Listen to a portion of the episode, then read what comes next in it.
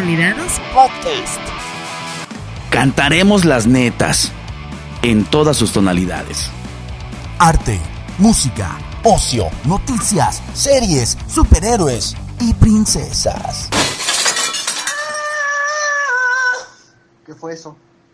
Hablaremos de lo que nos venga en gana y la pasaremos muy bien. Tonalidades Podcast. Con Omar Tonatiuh. Comunidad tonalera, ¿cómo están? Bienvenidas, bienvenidos, bienvenides, bienvenidis, bienvenidos todos aquellos con criterio propio tienen cabida en este espacio llamado Tonalidades Podcast. Yo soy Omar Tonatiuh y vamos a cantar las netas en todas sus tonalidades. Este es el cuarto programa del podcast Tonalidades que ya está disponible en diferentes plataformas como Google Podcast, Spotify, Breaker, Pocket Cast, Radio Public, YouTube y Facebook a través de mi página arroba Tonalidades Música. Sígueme, dale like, comenta y activa las notificaciones para que no te pierdas los estrenos cada miércoles. Sígueme también en Instagram como Omar Tonatiuh. Gracias por compartir. Los primeros saludos de la comunidad tonalera son para la familia Ramírez Antiesteban. Palú, eh, recupérate pronto. Eh, Daniela Espinosa, Graciela Bin y Rachel H A. El tema de hoy es: el que se enoja, pierde. Tips para alivianarse. Seguramente te ha pasado que cuando llegas a salir pareciera que todo el mundo está enojado y agresivo. Apenas das un paso fuera y ya los perros te empiezan a ladrar intensamente. La gente pelea por cualquier cosa. Lugar de estacionamiento, lugar en la fila, con los empleados de las tiendas de conveniencia, el banco, el tráfico, cosas del trabajo, o hasta si sienten que alguien los mira mal, en fin. Muchas cosas que, si se respetaran las reglas básicas de convivencia y civismo, simplemente se podrían evitar. Pero hay una marcada tendencia a pensar solo en uno mismo, antes que nadie más, y a recurrir a la agresión, que considerando que hay mucha gente armada a diestra y siniestra, se convierte en un deporte extremo y peligroso. Según Google, el enojo es un estado emocional que varía en intensidad. Usted puede enojarse con una persona específica, como un compañero de trabajo o un supervisor, o por algo ocurrido en el embotellamiento de tránsito o un vuelo cancelado. O su enojo puede ser causado por estar preocupado o taciturno debido a sus problemas personales. Para el autor del libro La Sabiduría de las Emociones, la función esencial del enojo es dar más energía para enfrentar el obstáculo que produce la frustración. La idea que tenemos del enojo como algo malo es a partir de que éste destruye, que es, lamentablemente, la manera que se expresa con más frecuencia. La manifestación de agresividad en una persona es la consecuencia de su propia frustración o de la interpretación de lo ocurrido como algo negativo. La intensidad de esta emoción puede variar desde sentirse molesto o enfadado, seguido de agresividad, culminando con una emoción más intensa como la rabia o la ira. ¿Qué enfermedad provoca el enojo? Se provocan contracturas, dolores musculares y jaquecas. Se acelera la respiración, provocando que el corazón bombee con más intensidad. Aumenta el riesgo de padecer algunas enfermedades como gastritis, colitis y dermatitis. El enojo nos lleva a la agresividad muy fácilmente. Y es que hay mucha gente, como decimos coloquialmente, de mecha corta. ¿Eh? Y ya no me falta el respeto. No te falta en ningún momento. La agresividad no solo es física, puede ser psicológica, verbal, facial, indirecta, sexual o cibernética. Todos los seres humanos albergamos sentimientos positivos y negativos. Está en nuestra esencia. Eso no nos hace malos, pero si no los controlamos y los manejamos, no solo nos afecta a nosotros mismos, sino a todo lo que nos rodea. Estas son las características de una persona agresiva según el sitio web Psicología y Mente. Número uno. Tienen dificultades para convencer en debates y discusiones. Casi cada vez que una persona con tendencia a la agresividad participa en una discusión en la que hay que intentar convencer a los demás, tiene problemas para hacer que sus ideas sean aceptadas. Esto es así porque al ver que otros están en desacuerdo con lo que dice, surgen dificultades a la hora de reprimir su enfado y frustración. Esta irritabilidad no solo le impide pensar de la manera calmada y racional necesaria para argumentar bien, además le vuelve más desagradable a ojos de los demás, ante quienes ofrece una imagen negativa y de hostilidad. Todo esto hace que las personas agresivas tengan más posibilidades de perder una discusión o de ganarla solo en apariencia mediante la intimidación que de convencer genuinamente al resto. Número dos. En las relaciones de pareja son controladoras. Otra característica muy común de las personas agresivas es la propensión a intentar controlar a sus parejas amorosas y también su manera de expresar celos fácilmente, en situaciones muy variadas y ante el menor rastro de incertidumbre y de ambigüedad acerca de lo que está ocurriendo. Muchas veces, las bromas que otras personas realizan pueden ser interpretadas como una ofensa por alguien predispuesto a ver indirectas en frases que no tienen un significado claro. Eso es algo que ocurre frecuentemente por las personas agresivas que se ponen a la defensiva por si acaso hay que hacerse valer ante burlas que, a la práctica, casi nunca han existido. cuatro. Les cuesta pedir perdón. Otra cosa me llama la atención de gran parte de las personas agresivas es que les cuesta pedir perdón de una manera convincente. Muchas veces se disculpan técnicamente, pero con un tono de voz o un lenguaje no verbal que dejan en claro que para ellas es solo una pantomima. Esta resistencia ante la disculpa puede ser debida a que la tendencia a las reacciones agresivas implicaría tener que disculparse con mucha frecuencia, algo que a priori resulta difícil de aceptar a no ser que exista una verdadera implicación en el proceso de mejorar personal y de superación de esa actitud hostil. Número cinco. Culpan a los demás de sus errores. Si las personas agresivas se enfadan habitualmente es, entre otras cosas, porque sin darse cuenta se inventan muchos motivos por los que enfadarse. Esto ocurre porque atribuyen a los problemas buena parte de sus errores, haciendo ver que si algo no les ha salido bien es por culpa de otros, que en realidad no han tenido nada que ver con aquello que ha salido mal. De hecho, esto puede dar paso a situaciones de gaslighting. Intenta hacer creer a otros que han hecho cosas que están mal, para no tener que responsabilizarse de lo ocurrido.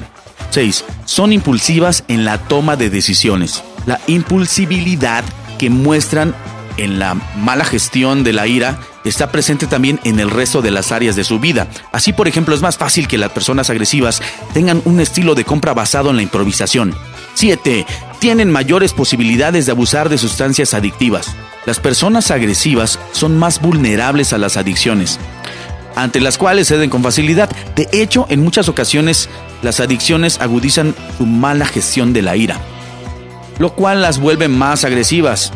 Por ejemplo, se sabe que entre las personas que maltratan a su pareja, el porcentaje de individuos adictos al alcohol o alguna otra droga es mucho más elevada que en el resto de la población.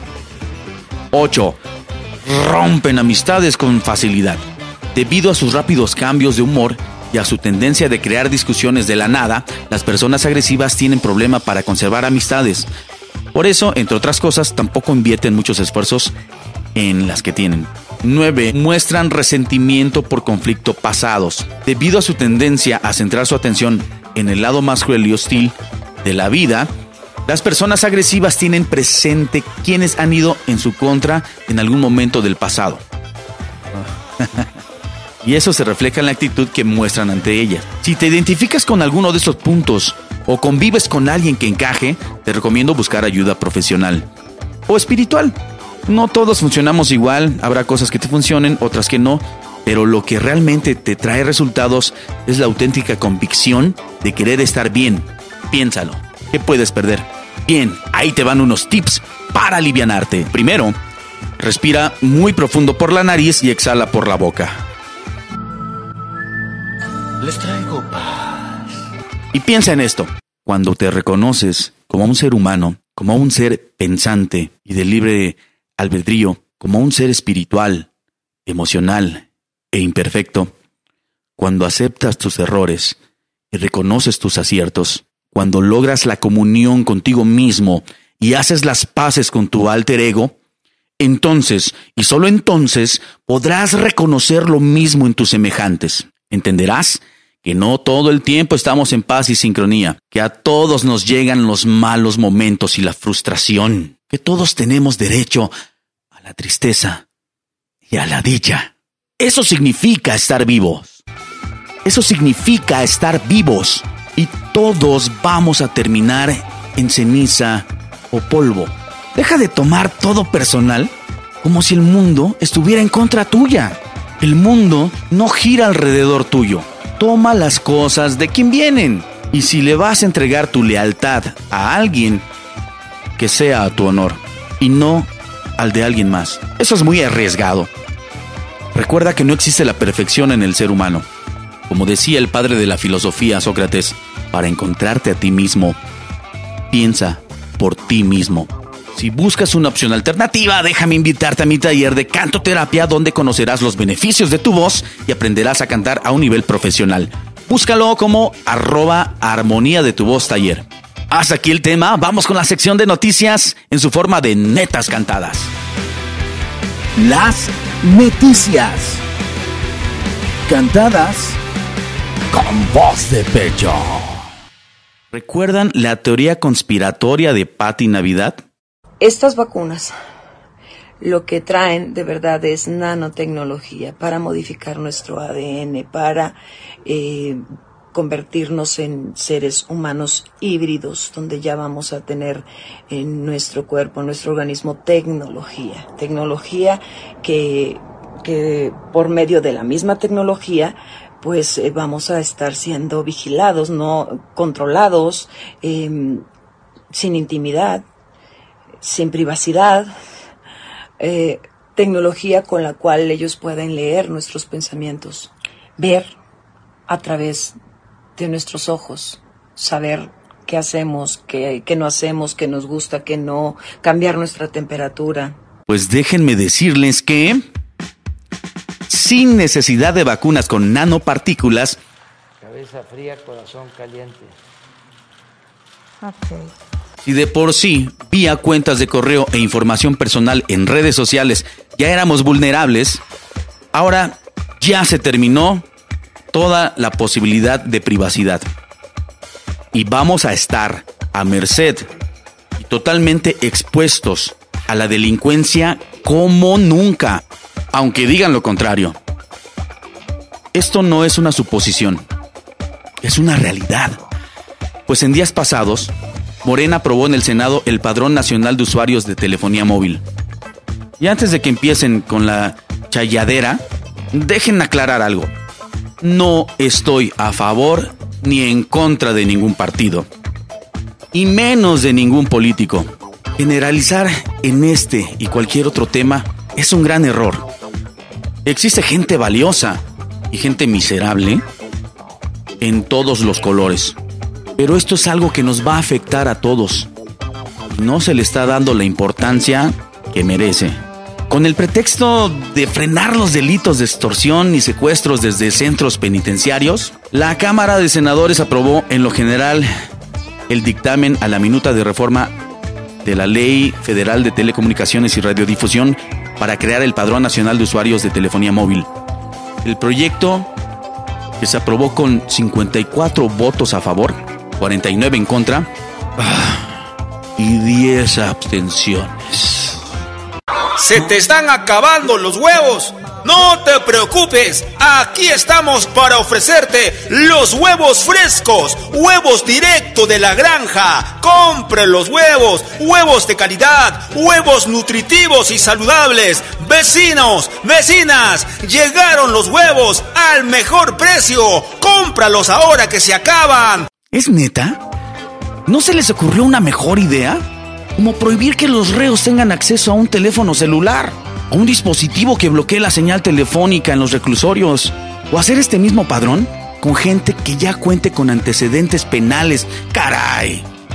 Aquí la pregunta real es ¿quién se beneficia con esta medida? ¿Las compañías telefónicas? No creo, porque la misma ley los obliga a invertir y ya tienen tus datos de por sí. ¿La ciudadanía? Si alguien te roba tu dispositivo y comete algún ilícito, aunque lo reportes como robado, la responsabilidad va a ser tuya. Si al travieso de tu vástago se le ocurre hacer una llamada falsa, tu multa te hará lamentar no haber usado ese condón que te quitaste. Y quien no se registre simplemente no podrá tener una línea telefónica móvil. ¿Cuáles son los datos que te van a obligar a dar? Número de línea telefónica móvil, fecha y hora de la activación de la línea telefónica móvil adquirida en la tarjeta SIM. Nombre completo, o en su caso, denominación o razón social o razón social del usuario. Nacionalidad. Número de identificación oficial con fotografía o clave única del registro de población, CURP, del titular de la línea. Datos biométricos del usuario o, en su caso, del representante legal de la persona moral, conforme a las disposiciones administrativas del carácter general que al efecto emita el Instituto, emita el Instituto Federal de Telecomunicaciones. Datos biométricos es tu huella digital, tu iris del ojo, tu huella facial, todo. Domicilio del usuario, datos del concesionario de telecomunicaciones o, en su caso, de, las, de los autorizados. Esquema de contratación de la línea telefónica móvil, ya sea por pospago o prepago. Los avisos que actualicen la información a que se refiere este artículo, aunque digan que esa información sea confidencial. ¿Ya se dieron cuenta que estamos hablando de México? Que me quieras ver la cara de pendeja. A veces me hago, porque es más fácil, cabrón. Pero no lo soy. Aunque me duela decirlo, muchas cosas malas pueden pasar. ¿Ahora sí ya les cayó el veinte? Los pocos países donde existe el padrón biométrico viven en diversas dictaduras. Afganistán, Arabia Saudita, Bangladesh, Benín, China, Nigeria, Omán, Pakistán, Perú, Singapur, Tayikistán, Tanzania, Tailandia, Uganda, Emiratos Árabes Unidos y Venezuela. Sí, y Venezuela. La ampliación in extremis en el Senado del mandato del presidente de la Suprema Corte de Justicia, Arturo Zaldívar, y este tipo de leyes hacen que uno piense mal. Históricamente no existe dictadura que sea recordada con cariño. Y aunque precisamente hoy en la mañana salió el presidente a decir que mediante consulta ciudadana, si la gente quiere, él se va en el dos mil veintidós. Dice el viejo refrán, el que mucho se despide, pocas ganas tiene de irse. Ríndanse. Los tenemos rodeados. Por supuesto, espero con todo el corazón equivocarme. Y si fuera el caso, con gusto lo voy a reconocer. Solo el tiempo nos dirá el desenlace de esta telenovela. Aquí lo dejamos. Si quieren saber más sobre la ley de datos biométricos de telefonía móvil, déjenme recomendarles escuchar el podcast Ni al caso, con Esbaily y Mauricio, donde hablan de este y muchos temas interesantes con respecto al tema del derecho. Bien, vamos con cosas más amables. Series, superhéroes, super series. Como lo comenté en el primer programa de Tonalidades Podcast, La Guerra Generacional, se estrenó la segunda temporada de la serie biográfica de Luis Miguel. Y les debo el resumen, porque la verdad, este tipo de contenido me aburre. De hecho, no terminé la primera temporada, porque no suelo ver programas de chismes de los artistas, solo me interesa su trabajo. Pero si tú disfrutas este contenido, pues ya está disponible en Netflix y dicen arrancó muy bien. Por otro lado, se vienen estrenos de miedo y ya puedes buscar los trailers oficiales de Shang-Chi de Marvel Studios y para los fans de Star Wars, la continuación de la Guerra de los Clones con el Bad Batch que promete cosas buenas. Para cerrar, el penúltimo capítulo de Falcon y el Soldado del Invierno y aquí damos la alerta de spoiler. Mi, mi, mi, mi. Si bien no fue tan espectacular como lo esperaban, la verdad, sí nos regaló una buena pelea, dos contra uno, entre la quijada de América, el nuevo Cap, y Falcon y Bucky. Falcon pierde las alas. No podré navegar.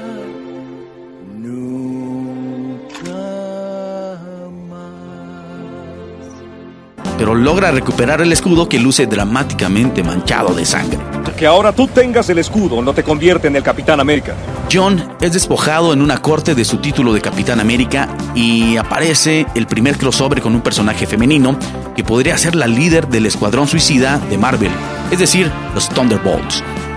Carly prepara el contraataque y busca ayuda de peligrosos criminales. Y aquí un detalle interesante, en una escena anterior, la sexy Sharon Carter habla por teléfono con algún malandro que le debe un favor, con un acento francés, muy parecido al nuevo aliado de Carly.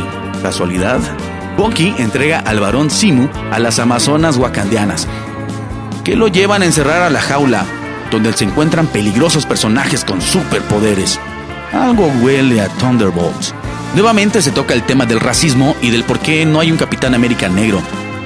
Todavía.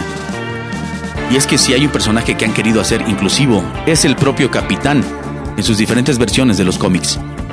Falcon se prepara físicamente y emocionalmente, además que seguramente estrenará su nueva piel. Hablando de su traje, por supuesto, no es que Michael Jackson ingrese al universo Marvel. Pues Bucky, antes de irse, no sin antes coquetear con la hermana de Falcon, le entrega un regalo made in Wakanda. New York parece ser nuevamente la sede de una pelea espectacular, pues todos se preparan para la batalla final, al menos en esta serie. Por fin, una escena postcréditos, donde vemos a John Walker haciéndose un escudo con pedacería y medallitas. Suerte con eso, John. Y hasta aquí llegamos. No te olvides de dar like y suscribirte. Si te gustó, comparte con cinco amigos. Y si no te gustó, compárteselo a cinco enemigos. Yo soy Omar Tonatiuh. Nos vemos o escuchamos la próxima semana, próximo miércoles, en Tonalidades Podcast. Sean felices.